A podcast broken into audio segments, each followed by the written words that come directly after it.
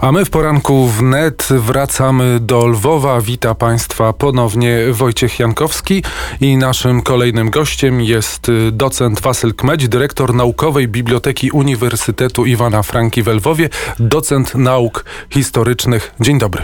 Dzień dobry Państwu.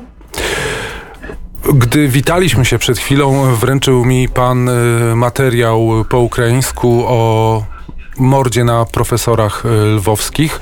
E, czy państwo współpracują z, z Wrocławiem, gdzie też jesteśmy słyszeni? O, tak właśnie.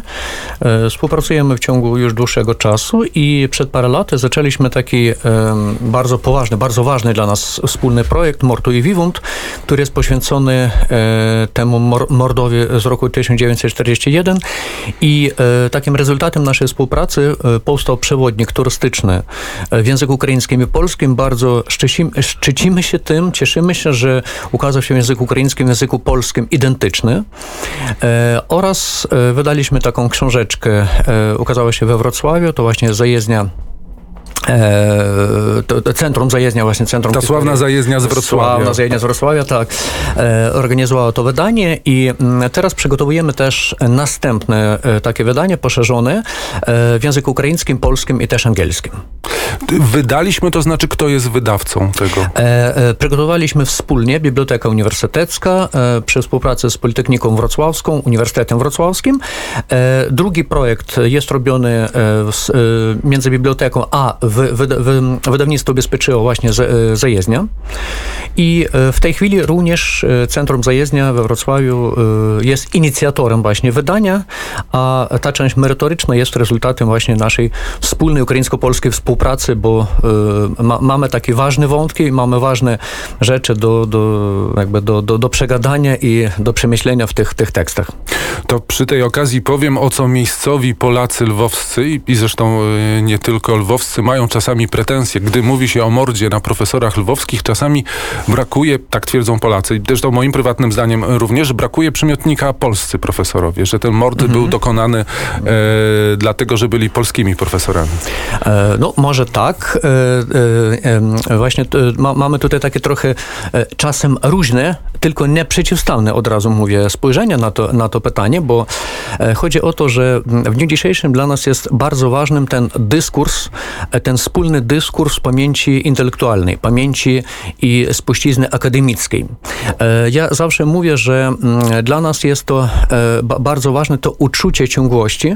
Przecież w roku 1941 oni prezentowali środowisko intelektualne miasta Lwowa. W tej chwili to ja też mam zaszczyt e, jakoś prezentować właśnie to środowisko akademickie, uniwersyteckie i dlatego uważam, że jest w tym pewien obowiązek, żeby pamiętać o tych zbrodniach i e, żeby mm, dawać taką ocenę, taką e, sytuację, taką mm, jakby pozycję obiektywną. Dlaczego nie nagłaszaliśmy właśnie na, na tym, bo jest jakby to zrozumiałe, że w roku 1939, w roku 1941 ten Lwów identyfikował się właśnie w taki sposób. Ale chodziło nam też, żeby podkreślić, żeby tworzyć, powiem, ten współczesny dyskurs yy, i, te, współczesne jakby wątki dla, dla, dla uszanowania yy, tej pamięci i yy, dla studiów dalszych. Założyliśmy tak, że będziemy mówić i będziemy pisać wyłącznie na dokumentach istniejących. Nie omawiamy w naszych tekstach tej mitologii politycznej, czy skażem tych, tych, tych, tych sytuacji, które e, są hipotetycznie przepuszczalne i nie są, nie są argumentowane. Jest to taka, takie pojęcie zasadnicze. I to, e, myślę, odkrywa dla nas e, takie bardzo szerokie pole do współpracy, do rozumienia, do porozumienia i do poszukiwania tego oblicza Lwowa dawnego, Lwowa polskiego, Lwowa ukraińskiego, Lwowa żydowskiego, Lwowa ormiańskiego, etc. E, właśnie dlatego, jako Ukrainiec może mm, e, mm, właśnie w tym dyskursie uważam, że e, nie ma tutaj mm, jakiejś takiej obrazy dla, dla, dla strony polskiej, czy dla, dla, dla, dla tego kontekstu. To, to jest moja pozycja osobista i tutaj właśnie z kolegami, Polakami poszukujemy właśnie tego rozumienia i, i, i, i tej jakby takiej pozycji pełnej wspólnej. Wcale nie traktuję to jako um, odstąpienie od, od jakichś takich zasad, od, od warunków postrzegania rozwoju nauki, nauki narodowościowej i, i właśnie tej, tej, tej tradycji polszczyzny w Lwowie przed wojną. Panie dyrektorze, jest tak, że turyści, gdy przyjeżdżają do Lwowa, zwiedzają wiele miejsc, ale myślę, że nie wszyscy zaglądają niestety, albo po prostu jest to też e, fizycznie niewykonalne do biblioteki, a jest to moim zdaniem jedno z najcudowniejszych miejsc e, w Lwowie. Czy podjąłby się pan próby opisania w kilku zdaniach, jak wygląda ta biblioteka, ta sala biblioteczna, fantastyczna. No, Najpierw powiem, e, najpierw zaproszę też e, szanownych słuchaczy do przeglądania naszych, e, naszych wideoblogów e, YouTube kanału Biblioteki Uniwersyteckiej, żeby to tak wi- z- zobaczyć e, przynajmniej dystancyjnie, ale rzeczywiście zapraszam do, e, do, do tej przestrzeni. Biblioteka, ten budynek powstał w początku wieku XX, w roku 1902, jako e, rezultat takiej poważnej współpracy różnych środowisk też artystycznych w Lwowie. E, taki inżynier, architekt e, Gregory Perzański e, stworzył ten projekt i wówczas był to projekt bardzo modernistyczny, bardzo taki śmiały, dlatego że był tam taki specjalny system ogrzewania pomieszczeń, oświetlenia tych czytelni. Niestety w tej chwili po II wojnie i po tych ruinacjach, które były w roku 1944, po wybuchu awiabomby na dachu e, dużo rzeczy było zniszczonych, zrujnowanych i w czasach sowieckich biblioteka była postrzegana niestety jako jedyna z bibliotek sowieckich i mm, tak za dużo jakichś takich prac restauratorskich nie było przeprowadzano. E, tylko w roku 87 zaczęto nieco e, wznawiać te mm, e, freski e, w środku, w, in, w interierach biblioteki. E, czytelnia główna wyobraża całą historię uniwersytecką w takich bardzo ważnych symbolach, e, w takich obrazach, które były stworzone przez profesora wówczas Akademii e, Sztuki w Krakowie profesora e, Juliusza Makarewicza i e, właśnie wtedy powstały takie te obrazy, symbole czterech fakultetów uniwersyteckich, takie piękne wyobrażenie symboli starotestamentowych, tego symbolu logosu w, w, w oznaczeniu Fakultetu Teologii. Summum jus, ten napis na kamieniu nawiązywał dla prawników do wypowiedzenia Cycerona i przypominał, że bukwa zakonu, że mm, e, reguła nie może e, e, zamienić prawdy. Dalej to symbol Fakultetu Medycyny wyobrażenie piękne Feniksa, salamandry i nasz słynny Pegas, symbol e, humanistyki oraz w bocznych takich arkadach są wyobrażone symbole nawiązujące do tradycji nauki antycznej. E, wydaje mi się, że był to bardzo ważny wątek dla Uniwersytetu początku wieku XX, w czasach dyskusji e, o e, pochodzeniu, o założeniu Uniwersytetu. Zresztą w tym roku e, oznaczamy 360-lecie Uniwersytetu Lwowskiego i tam właśnie można zobaczyć zobaczyć te oleandry antyczne, e, e, te dwa typy książek, e, tych zwojów i tetrat z napisami po łacinie i po grecku.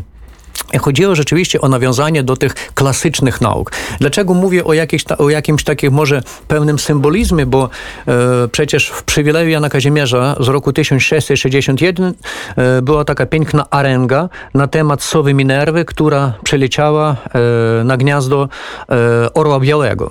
I było to takie poważne nawiązanie do tej e, tradycji, że jednak król uznaje e, ciągłość tej tradycji oświatowej i podkreśla, że mm, oświatę jezuicką e, jako tradycję klasyczną uniwersytecką i właśnie e, wspiera ten uniwersytet, bo przecież to osiedlenie się w gniaździe pod opieką Białego Orła miało symbolizować dla szlachty e, też pewien e, taki wątek polityczny. No niestety szlachta się z tego nie ucieszyła. Jeszcze w ciągu stu lat trwała ta walka o status jurydyczny Uniwersytetu Lwowskiego, ale wydaje mi się, że mm, to wyobrażenie tych sow Minerwy w początku wieku XX też w pewien sposób było takim nawiązaniem do tego, że uniwersytet jednak miał też przedaustriacką tradycję i w tych dyskusjach o, o, o pochodzeniu było to bardzo ważne. W czytelni głównej e, można zobaczyć też kartotekę, e, ten katalog biblioteczny, rękopiśmienny, który był prowadzony do roku 1941 i e, który był transliterowany, wszystkie wpisy były transliterowane mm, pod e, alfabet łaciński. E, teraz jest digitalizowany, jest dostępny e, dystancyjnie przez nasz sajt, przez naszą stronę biblioteczną, e, ale też to jest taka e, pamiątka memorialna, bardzo ważna dla, dla, dla, mm, dla historii. I rzeczywiście, że prowadzimy badania z historii naszych zbiorów, dużo robimy dlatego, żeby otworzyć te kolekcje historyczne, bo w czasach wojny, po wojnie biblioteka miała poważne straty i mm, bardzo ważne, żeby mm, tą przestrzeń historyczną, przestrzeń taką zewnętrzną też wypełnić e, tą, tą treścią i rozumieć, jak, jaką ma być biblioteka, e, odpowiadając na zapotrzebowanie nauki współczesnej, oświaty współczesnej. I, tworząc tą, tą rzecz. I y, dlatego właśnie y, przeprowadzamy takie rekonstrukcje historyczne, odnawiamy, wznawiamy ten wygląd biblioteki czytelni głównej sprzed wojny. Mamy internet, mamy Wi-Fi, mamy dużo różnych takich rzeczy współczesnych, ale wygląda to tak zewnętrznie, tak jak to, miało, jak to kiedyś wyglądało.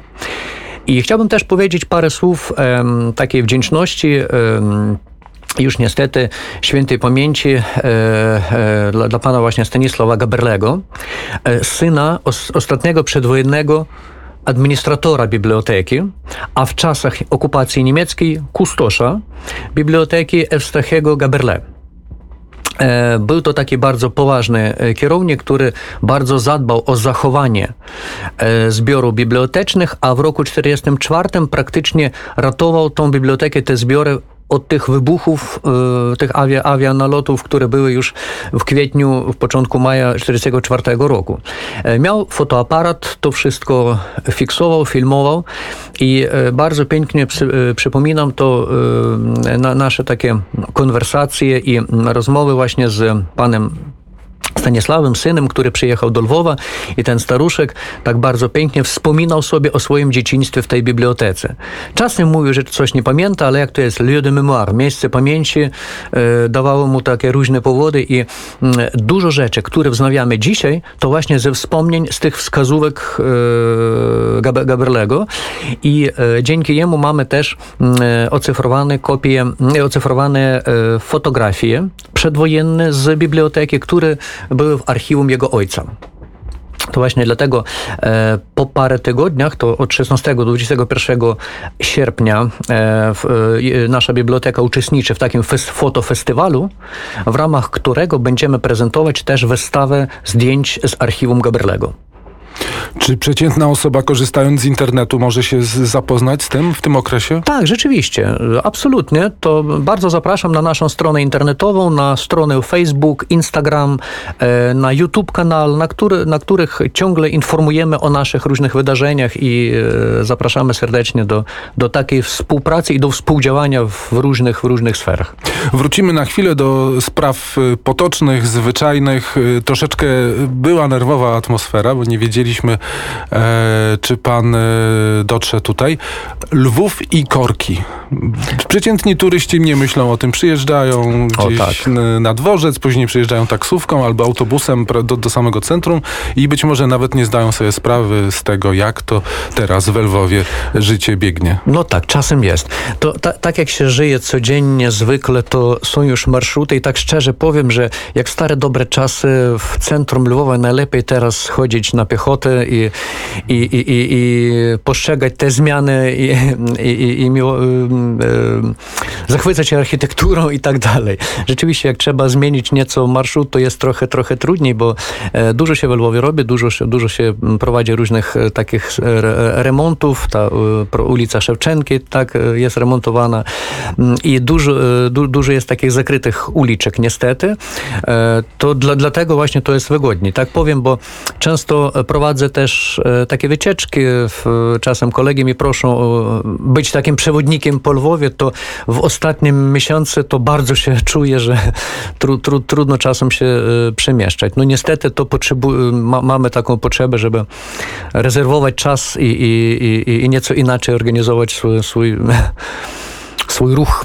Wczoraj rozmawialiśmy o tym w czasie popołudnia, że zmienił się skład etniczny turystów, którzy przyjeżdżają do Lwowa. Y, Polaków jest stosunkowo niewiele, e, natomiast jest dużo z państw y, arabskich. Na pewno zwrócił pan na to uwagę. Tak, rzeczywiście. No, e, otwarcie najpierw du, dużo wpłynęło na to sytuację, mm, sytuacja z koronawirusem i z, z tą kwarantanną. E, W ciągu praktycznie więcej jak roku to w ogóle te wycieczki nie trafiały, nie, nie przyjeżdżali do Lwowa, a w ostatnie miesiące mamy tak bardzo dużo gości z tego wschodu arabskiego, o ile mamy nowe e, e, marszruty lotnicze, nowe mm, e, znaczy Połączenia. Po, połączenia, Połączenia lotnicze. Połączenia lotnicze, tak. Właśnie i e, e, myślę, że e, jak dla, dla tych, e, dla przedstawicieli tych krajów jest trudniej trafić do Europy Zachodniej, do tych innych krajów europejskich, to ten wschód europejski staje się dla nich teraz e, bardziej interesującym. No, mówi się dużo o tym, że zostawiają dużo pieniędzy w, e, właśnie w hotelach, w, w tej strukturze, strukturze turystycznej i chyba dla biznesu lwowskiego jest to taka, taki pełen re, rewanż, jakaś taka re, rehabilitacja po, po tym roku milczenia i ciszy. Być może restauracje też menu halal będą musiały, znaczy musiały, będą mogły y, tak. przygotować, żeby interes się kręcił. A Dużo się o tym mówi, no myślę, że, że też to jest pewna szansa dla e, tych wspólnot muzułmańskich, ukraińskich, które istnieją, na przykład e, Tatarów. Tak, O Tatarach Kryms- krymskich pomyślałem. A tak. właśnie tak, bo przecież e, tworząc e, swoją taką strukturę biznesową, e, mają dobrą szansę e, te potrzeby właśnie, które, które są od, od, od e, wychodźców z krajów arabskich. Zresztą mm, wiemy dużo w tych ciągu parę miesięcy, że mm, mają dość takie potężne zapotrzebowania, są w stanie opłacać te, te, te potrzeby i myślę, że to też ważny taki wątek dla rozwoju biznesu, turystycznego biznesu w Lwowie. Naszym gościem jest pan Wasyl Kmeć. Słuchają państwo poranka Radia Wnet, nadawanego z Lwowa. Przenieśmy się na chwilę na Zakarpacie, bo tam gra taki zespół, istnieje taki zespół Rokarz. Poranek wnet nadawany z redakcji Kuriera Galicyjskiego. Naszym gościem jest pan Wasyl Kmeć. Przed chwilą weszliśmy na tematy krymsko-tatarskie, trochę zupełnie przypadkiem i okazuje się, że istnieje bardzo y, ciekawy projekt, y, pomysł, y, prace badawcze dotyczące kwestii tatarsko-krymskiej w dwudziestoleciu międzywojennym. Tak, rzeczywiście. I było to też takie pewne odkrycie dla nas. E, Powiem, że od roku 2016 e, wspólnie z organizacjami krymskich Tatarów w Lwowie, z Centrum Kulturalnym prowadzimy taki projekt Polilog Jedności. I właśnie w ramach tego projektu wynikło, e, wynikła taka kwestia przygotowania takiej pewnej bibliografii, badania wszystkich pamiątek kulturalnych, które są zachowane w Lwowie, pochodzenia z Krymu. Mamy muzea, mamy biblioteki, ma- mamy różne zbiory.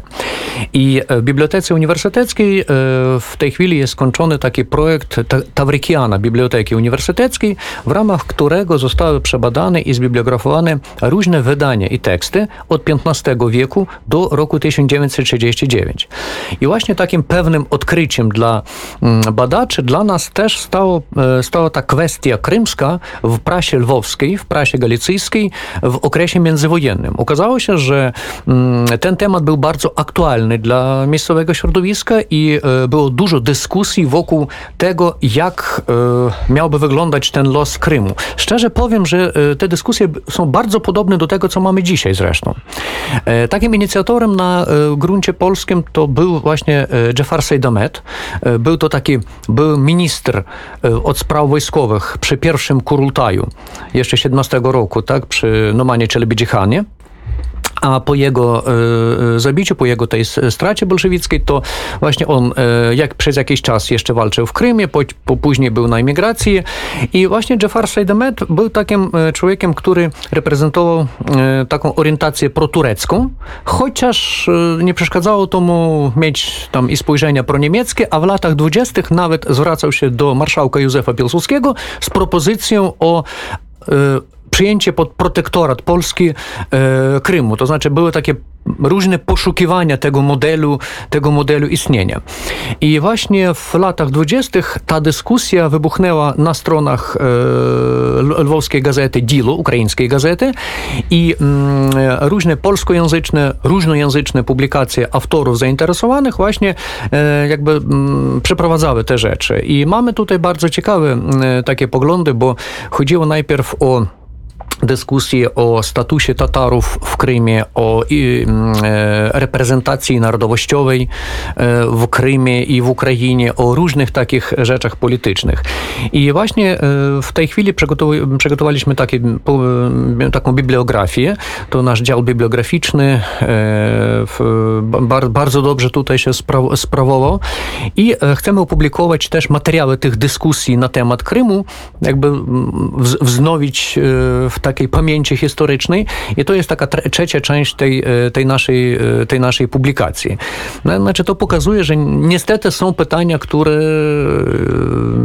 nie są zrealizowane w ciągu... Pomimo 100, la, 100 lat cały czas są aktualne. Praktycznie tak, tak. To mamy stulecie tych dyskusji. Czy poza wykazem bibliograficznym jest szansa na monografię omawiającej, omawiającą temat Tatarów krymskich w dwudziestoleciu międzywojennym? Myślę, że chyba tak, bo zaczęliśmy od tej takiej bibliografii podstawowej, Lwowej, identyfikując, identyfikując zabytki e, przechowywane w Lwowie, a teraz chcemy e, tworzyć taką podstawę dla, dla, dla dalszych, następnych, następnych badań. I mamy taką dobrą współpracę też z innymi badaczami, które w Kijowie pracują nad tym tematem, które zwracają się też do nas i e, my bardzo chętnie formujemy ten, jakby ten nowy dyskurs, ten polilog jedności, który mm, miałby formować jakby tą no, nową społeczność ukraińską w tych wydarzeniach i w tym kontekście geopolityki współczesnej.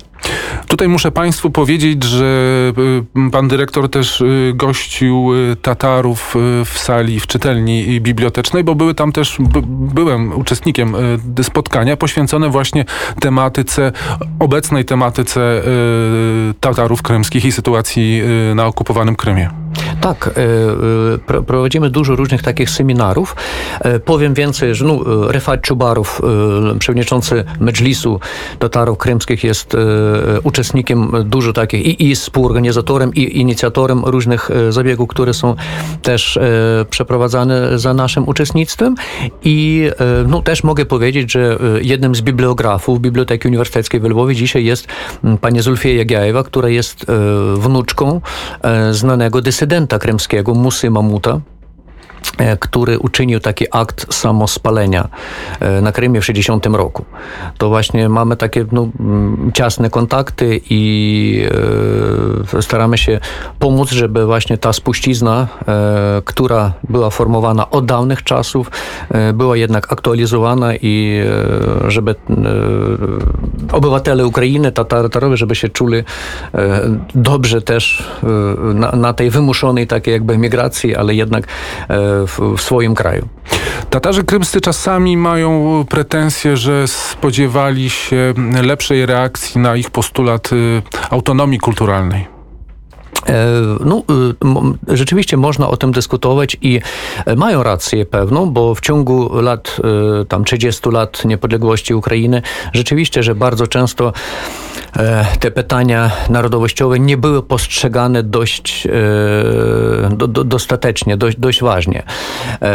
Również chciałbym powiedzieć, że w, są to też takie no, rezultaty, no, powiem tak, niedoskonałej, czy jakby powiedzieć takiej niecałkiem całkiem dobrej e, tej narodowościowej polityki państwowej w ciągu 30 lat, e, dlatego że e, chodziło i o potrzebę wsparcia systemu szkolniczego, chodziło i o, o wsparcie pełnych mm, e, kulturalnych projektów i rzeczywiście e, o, o, o tych polityczno-administratywnych rzeczach.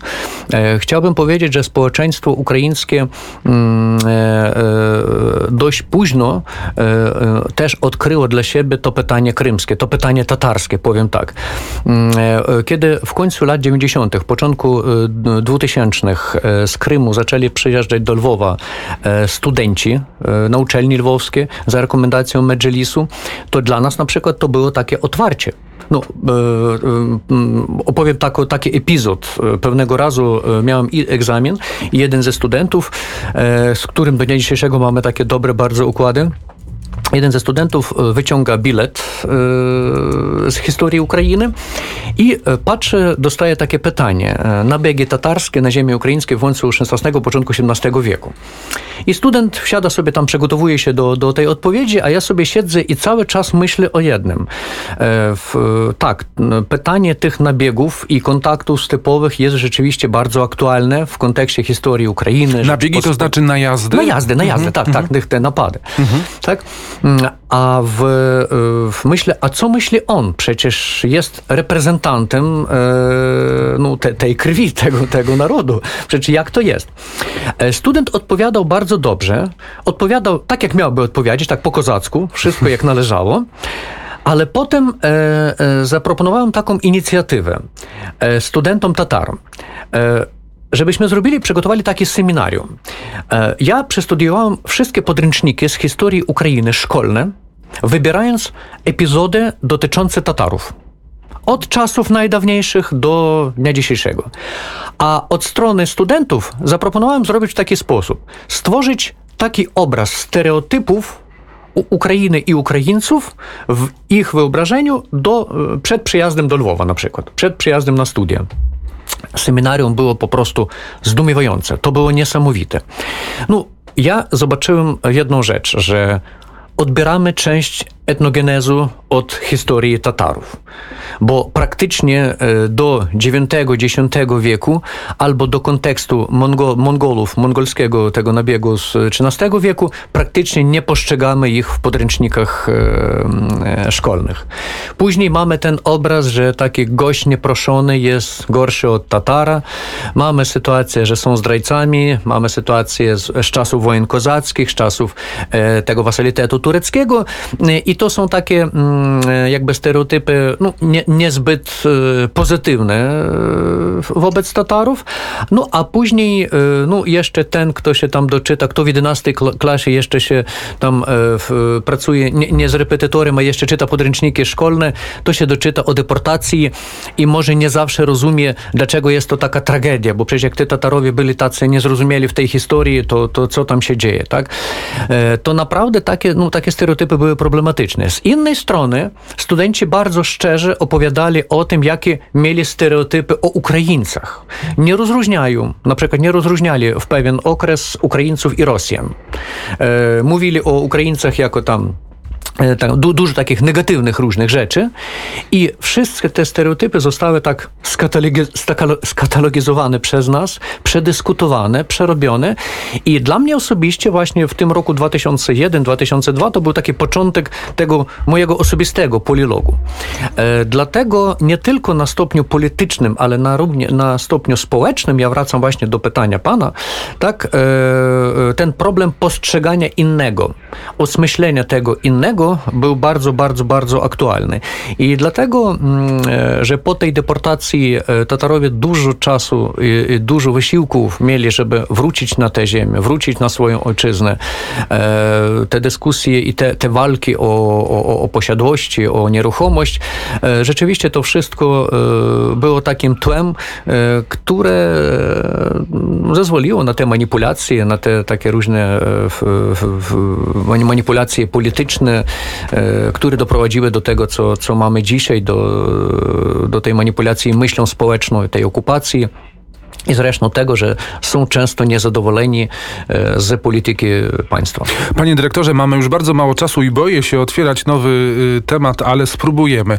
Czy nie ma tam pan poczucia, że jesteśmy osamotnieni w tej chwili? Polska, Ukraina, a okazało się nagle, że Niemcy bardzo chętnie dogadują się jednak z Rosją, a Stany Zjednoczone przy obecnej prezydenturze niekoniecznie prowadzą tę politykę. Przy tym prezydencie, który był tak nielubiany, okazuje się, że ten nowy wcale moim zdaniem nie jest lepszy lepszy. No, coś w tym jest niestety i tak mi coś przyszło do głowy. Tak jeden mój dobry kolega, e, taki artysta polski mówi, że jesteśmy e, taką e, chatą w środku świata. Tak, ta, ta nasza chata w środku świata w ja- jakiś sposób znów zostaje takim ważnym, wa, ważnym problemem geopolitycznym. Powiedziałbym, że w tym jest jakaś taka pełna, może też, no, nie wiem, czy to mówić o misji jakiejś historycznej. E, Jesteśmy tym potężnym przedziałem Europy, tym przedziałem świata. To jest ten, e, ten, ten okres, to jest ta terytoria między Czarnym a Morzem a Bałtykiem. Jest to ta terytoria, która geopolitycznie wyznacza ten, naprawdę ten podział świata. Dlatego musimy być po prostu przygotowani ciągle do takich, e, do takich rzeczy i, i, i, i, do takich mm, z, z, z, no, zawodów geopolitycznych. E, Nie, nie widzę w tym czegoś no, mm, dziwnego, przecież to jest, znaczy, by- było to pewne, w pewien sposób, sposób oczekiwany.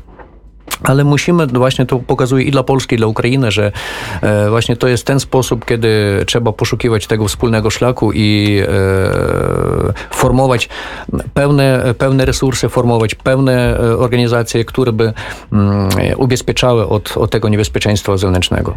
Bardzo dziękuję panu za wizytę. Mamy za sobą godzinę poranka w net. Również. Słyszano nas we Wrocławiu, w, o, rozmawialiśmy o Wrocławiu, w O, Krakowie, w Warszawie, w Białymstoku i w Szczecinie. Za tydzień poranek z Łodzi prowadzi, prawdopodobnie prowadzi Krzysztof Skowroński, a z Lwowa po raz ostatni jutro osłyszymy się o 17.10. Andrzej Borysewicz realizował audycję, Mateusz realizował w Warszawie. Dziękuję państwu za uwagę. Wojciech Jankowski, do usłyszenia.